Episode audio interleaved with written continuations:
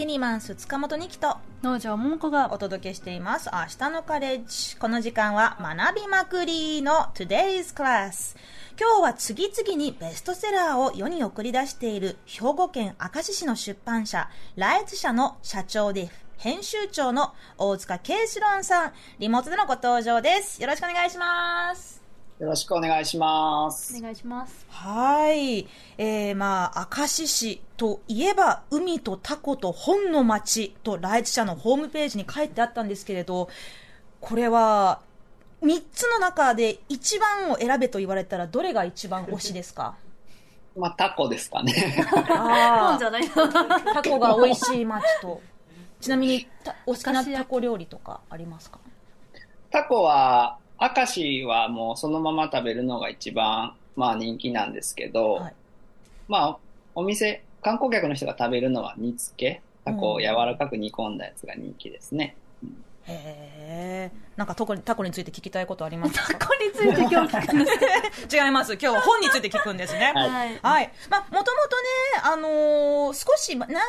週間前なんですけれど、農場さんが、まあ、こちらのライツ社さん、ライツ社さんが出されていた本を一冊、あのー、ちょっと紹介してくれたことが、まあ、一つのこう、きっかけとなった感じなんですけれど。はい。はい、あのー明石、明石市のあの市長をやられていた泉さんの、あの、社会の変え方っていう本を、あの、出た時に、まあ私も予約して読んで面白かったので、うん、面白かったんですよって紹介して、で、これ明石市の出版社がね、あの、出してるらしいですよって言って、しかもすごいこの出版社面白そうでっていうのをポロッと話したのを、うん、放送作家の東子さんが拾ってくださって、それで、はい、なんかこういう形になっていて驚きました、ね、まあ面白い本を出されてる会社は、多分会社自体も面白いだろうって思うけれど、でもライツ社さんは本当にいろいろユニークな、えー、出版社さんで、もうあのホームページざっと見てみますとね、絵本からレシピ本からビジネス本、エッセイ、写真集、画集、トラベルガイド、自己啓発本、もう本当にいろんなジャンルの本を出せているんだけれど、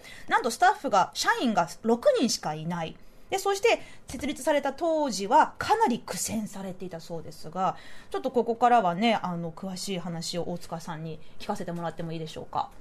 はいよろしくお願いします。お願いします。はい、まずその設立された2016年当時、えー、どういうきっかけでどういう思いでまずこの、えー、会社を作ったんでしょうか？あの設立の経緯はすごく現実的な話で、はい、まあ、30歳で独立したんですけど、うん、その当時は前の職場の出版社に勤めていて、で、子供ができたばかりだったんですね。うん、で、子供できたし頑張ろうと思ったら、もう単純な話、前の会社の景気が悪くなって、給与カットされるって言われて、うわ、これは子供できてやばいぞと思ったんですけど、前の会社も京都だったんですね。うんで、まあ今明石ですけど、出版社って大体東京にしかないんですよ。もう9割東京しかなくて。9割東京そう。で、転職するってなってもずっと関西で生まれて働いてきた人間だったので、なかなかないな、どうしようって思ったら、ふと独立っていう選択肢が浮かんできて、まあそのまま勢いで独立したっていう流れですね。うん。もともとあの、ふるさとが明石市で、そうです明石市を選んだっていうわけですか？帰ってきたっていう感じですね。はい。他になんかこう、明石だからこそ何かできるんじゃないかって思ったとか、そういうのはあるんでしょうか？あの、設立した時はもう全然なくて、うん、もうただ地元にとりあえず帰って、あのー、やってみようっていうだけやって、で、まあ、やり始めてから明石でよかったなみたいなことはいっぱいありましたけど。うん、でも30歳でね、まあ、これから人生いろいろどんどんどんどん、まあ、ライフステージも変わってお金も必要になってくるのにちょっとこう世知辛いねちょっとこう業界の現実というものが目の前に裸ったのにもかかわらず独立してこの業界に続けようっていうのもね、ね、なかなか思い切った思思い切ったと思いますか？当時振り返って。そうですね、思い切ったでしょうね。やっぱり、うん、みんなに反対されましたし、うん、で、独立するにもお金がいるので、銀行にもたくさんお金借りましたし、はい、なので、かなり思い切った選択だったなとは思います。仲間は最初はいたんですか？最初、そうですね、前の職場で僕が編集者をしていて、で、まあ、出版社って書店営業っていう役割のものもいるんですけど、その営業していたものと2人で独立を決めました。うん、へその当時はどういう会社にしたいっていうイメージがあったんでしょうか？まあ、やっぱり、えー、っと、独立するからには自分たちが好きな本を出せる、そのノルマとかのためにやるのではなくて、好きな本を出せる出版社でありたいなっていうのは、それだけは決めてましたね。ただ、まあ、設立当初はなかなか苦戦されていたそうですが。あ、そうですね。なんか、銀行でお金を、まあ、ざっくりと3000万円ぐらい借りたんですけど、はい、1年目赤字で、マイナス2000万円になって、なんでもう数ヶ月本がヒットせんかったら潰れるぞぐらいまでにはなりましたね。だからすごい怖かった。うん、単純に出版社が、まあその儲けを作るためには本が売れなきゃいけない。そうですね。でも本が売れるってね、ただその、お店に出すんじゃなくて、やっぱりそれなりにこうヒットしないと継続が難しいってことですよね。その、まあ今もね、先ほどちょっとちらっとお話ありましたけれど、そもそも今その本は売れてるのかとか、出版業界って厳しいんじゃないのっていう声もね、いろいろ聞こえてくると思いますけれど、そこから来通者の転換点みたいなものはいつ頃あったんでしょうか、うん、1年目はやっぱり僕たちも緊張してたので、好きな本をって言っときながらも、やっぱこう、硬い本ばっかり作ってたんですよ。こう、1年目なので、まあ、ベストセラーを出した著者の方とかがご祝儀で本を出してくれたんですけど、うんまあ、いわゆる売れ線を狙ってしまったんですね。売れ線とは？なんだろう。すでに売れてるやつを真似たようなやつようですね、やっぱり。そうするとやっぱり真似たものなので売れない。うんで、それで怒られたんですよね、他の出版社の先輩に。独立してまでこんなことがしたかったの君たちはって。厳しい。はい。で、でもそこでやっぱりハッとして、で2年目以降決めたのは、もうその売れ線を狙うっていうのをやめて、ただ見たこともない本、日本で初めての企画っていう本を作ろうっていうふうに決めたっていう感じですね。でもね、農場さん、私たち、その、本屋さんとかに行ったらさ、はい、もう本当にもう、果てしないぐらいの数の本がもうずーっともうね、ご自由にどうぞ選んでくださいってこう目の前に出されてさ、なかなかこう、まあ、選ぶのも難しいし、ね、本当はもしかしたら隠された素晴らしい一冊があるかもしれないけれど、まあ、どうしてもこう一番目立つところに置かれてる本とかに目がいったりしますよね。そうですね、読み手としてもねなんかいい本に巡り合いたいけれどどこにいい本があるんだろうっていう、そんなあのちょっとこうマッチングみたいなものも、まあ、なかなか厳しい要因の一つなのかなと思うんですけれど、その、えっと、真似、どこかの真似ではなくて、どこにもない本を作るっていうのは、な、何がその一つの大きな、えー、まあ、タイトルで言えばですけれど、これがバズった、これが売れたっていうのは何かありましたか、うん、あの、ヒーローズっていう写真集を2年目に出したんですけど、はい。TBS のあの、クレイジージャーニーっていう番組によく出ている、はい。吉田凪さんっていうフォトグラファーの方がいらっしゃるんですけれども、はいはい。世界中の少数民族を撮られている方。うん、いや、すごい写真撮る人ですよね。まあ、その、で、の世界中のね、少数民族の写真集がなぜか明石の出版社から出るっていうことになったんですけど、うんうん。それが、すごい大きなえーと、A4 よりも大きい B4 つまりもパソコンよりも大きいぐらいのサイズのすごい分厚い写真集で1万2000円。1万2000円の分厚い写真集。しかもね、ちょっとあの、表紙の写真がね、えっ、ー、と、ちょっとどこの国かはちょっとわからないんですけれど、まあ、上半身裸で顔を真っ赤に塗り、塗ってて、いろいろこう、あの、ジュエリーとか、あの、はい、飾りをつけてる男性の写真ですけれど、はい、これ買って、ちょっと茶の間に置こうとかって、でもね、ちょっと躊躇する人もいるでしょうね。でもその1万2000円の写真集が、1万部近く売れたんですよ。まあ、つまり、普通のね、1000円の単行本でいう10万部近く売れたっていうことなので、うん、完全なまあベストセラーになったんですけど、うんまあ、怖かったんですけど、もう見たこともない本を、見たこともない大きさの見たこともない価格だけれども、それが一番吉田凪さんの写真集としてふさわしいだろうということで、アイデアを練り上げて出したら、たくさんの人に買ってくれたっていうのが大きな自信になりましたね。へえ面白いですね。他にこれまで6年間でどういう本出してきたんですか？なんか面白い本というか、はい、一番ライト社でたくさん買われてる本といえば、はい、リュウジ式思考のレシピっていう、あの、リュウジさんっていう料理研究家の方がいらっしゃって、YouTube とかやってる方ですよね。まあ、簡単に言うと、酔っ払いながら料理を作る。しかし出来上がる料理はとてもうまいっていう。うん、最高じゃん。人気の方のレシピ本を僕らが出させてもらうことになって、それが去年のレシピ本大賞っていう、まあ、日本で一番いいレシピ本を決める、えー、グランプリのその対象に選んでいただいたりとか、あとはまあ認知症世界の歩き方っていう、まあ、地球の歩き方のパロディを認知症という世界の中でやろうっていう本が。あって、まあ、その認知症っていうのはある意味僕たちとはあのまたち見ている世界が違う世界を旅している状態だっていう設定にして、その認知の人が見ている世界を旅できるような本を作ったら、それもたくさんのあの人に読んでいただいて、17万部ぐらいなんですけど、それがこのまあ NHK の番組化まで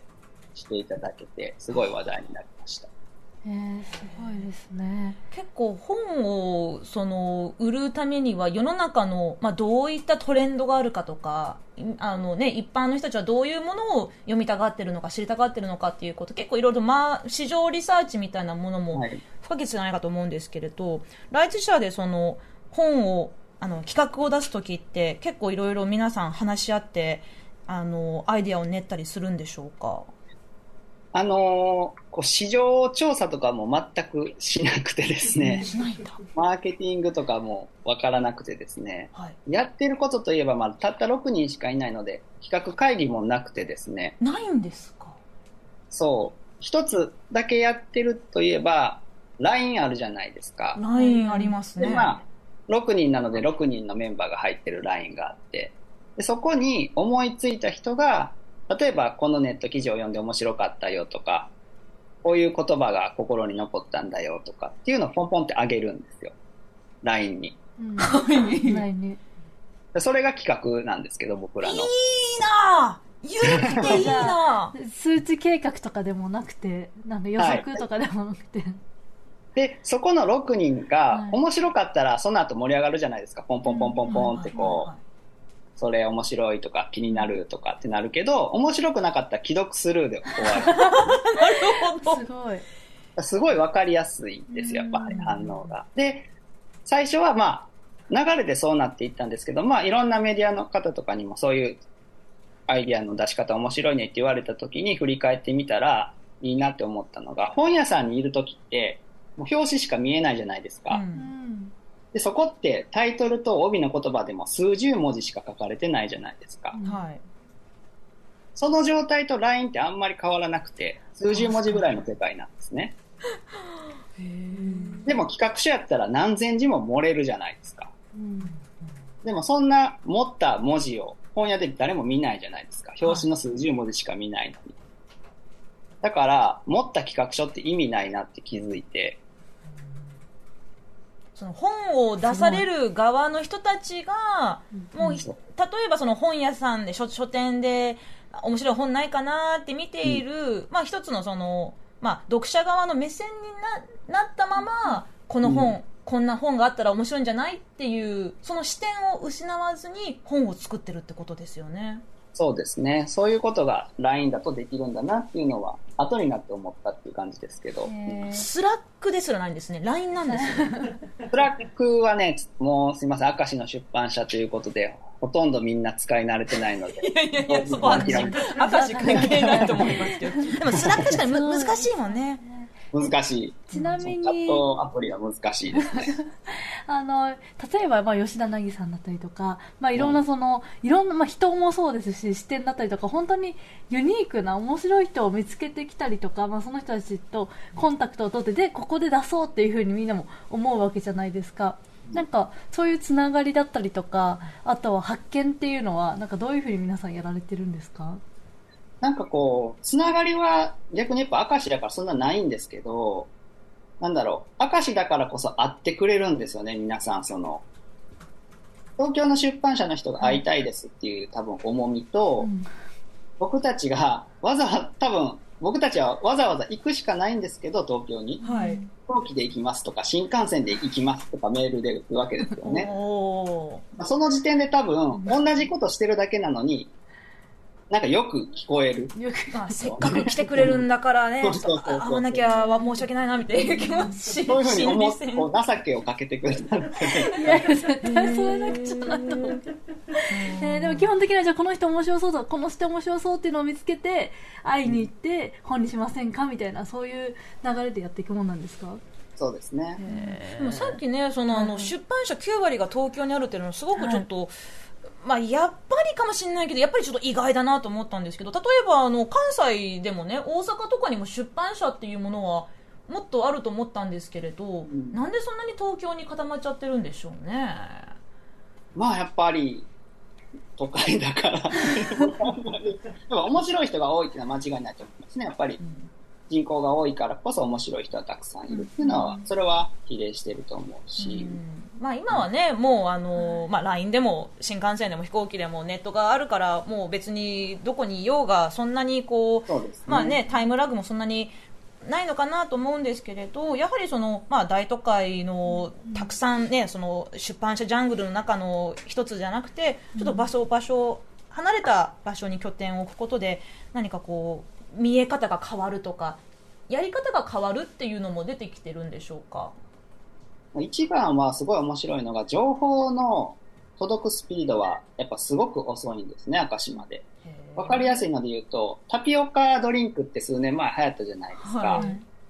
あれが、その、目覚ましテレビとかで僕らが特集を見て、見て、こう、明石とかで、こう、お店ができるの待ってたら1年半ぐらいかかったんですよ。で、その頃にはもう東京では流行りは終わっている。はい。でも1年半後に明石で流行る、ね。うんうん、そういうスピード感なんですよ。いろんな情報が。うん、それがすごいいいなと思っていて、うん、要は、やっぱ出版社だから、マスコミだからって言って流行りに飛びつかないといけないって気持ちになりがちですけど、うん、ただその流行りが本当の流行りなのか、偽物なのかってわからないじゃないですか。うんでも、明石まで届くとか、明石に住んでてもすごいなとか、面白いなって思うっていうのは多分、日本中の人にとって本物やと思うんですよね。あなるほどこのスピード感のズレっていうのが逆に企画に生きているのかな、外さないのかなっていう気がします。なるほど。え、なんかあの、6年間やられている中で、36冊しか本が出していないっていうのも、まあ、今のそのスピードの話に関係あるのかもしれないですけど、はい、すごくユニークだなというふうに思ったんですよ。なんかざっくりと年間6冊、つまり1人、社員1人あたり1年1冊本を出してるって感じですよね。少ないですね。サボってるみたいです、ね。ノルマがないっていいですね。なんか、私の勝手なイメージ、出版社の人って何冊も本を抱えていて、うん、まずは出すことがすごくゴールで、っていうイメージがすごく強い中で、なんかこういう、このスタイルを取っているのは、もう制限をかけたりしているんですか？それはなんかね、ちょうど、その3年目か4年目に売り上げを減らそうっていう本を出したんですけど、うん、面白いね。それが、百食屋さんっていう京都にあるステーキ丼専門店の本で、それも5万部ぐらい売れたベストセラーになったんですけど、うん、そこが100食限定で、もうメニューが3食しかない。でも、6時までに絶対仕事が終わって黒字。みんな給料を払えているっていうビジネスモデルをしていて、うん、要は商品数も働く時間も少ないのにちゃんと黒字みんなハッピーっていうスタイルでやってたんですね。うんで、その人が就業時間内に利益を出せないサービスとか商品っておかしいじゃないですかって本に書いてて、うん、で、その本を出してる出版社がそれしてなかったら恥ずかしいなって思ったのがきっかけで。うわもう本当にあの出されてる本をこうただの商品とではなく、もう本当にその本ととことん向き合っていないと、そこまでこう、なんだろうね、あのインスピレーションにしてちょっとこの,、この本の通りにしてみようって出版社の人が思ってなかなかないですよね、でもさっきの話で、うん。思わない本を出すってちょっと恥ずかしいですね。うん、さっきの話で思ったのが、その、まあ、よくその古本屋さんとかに行くとね、こう、例えばまあ10年とか15年ぐらい前に、まあ、すごいね、あの、ヒットした、えー、本とか、まあ、次の、なんか次の時代はこれが来るってこう、バーンってこうタイトルに書かれてるような本が、まあね、古本屋さんでこう、一冊100円とかで売られてるのがよく見る光景なんですけれど、でもその時はすごく、まあこのタイトルで、この内容で、えー、なんか行こうって思ったのがあったかもしれないけれど、でも少し時間が経つと、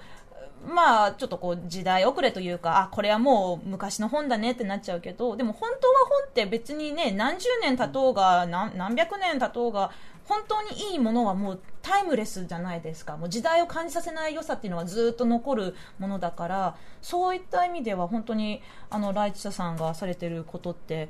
あの時代を感じさせない魅力をいつまでも残せるようなそんな本を手掛けてらっしゃるのかなと思いましたね。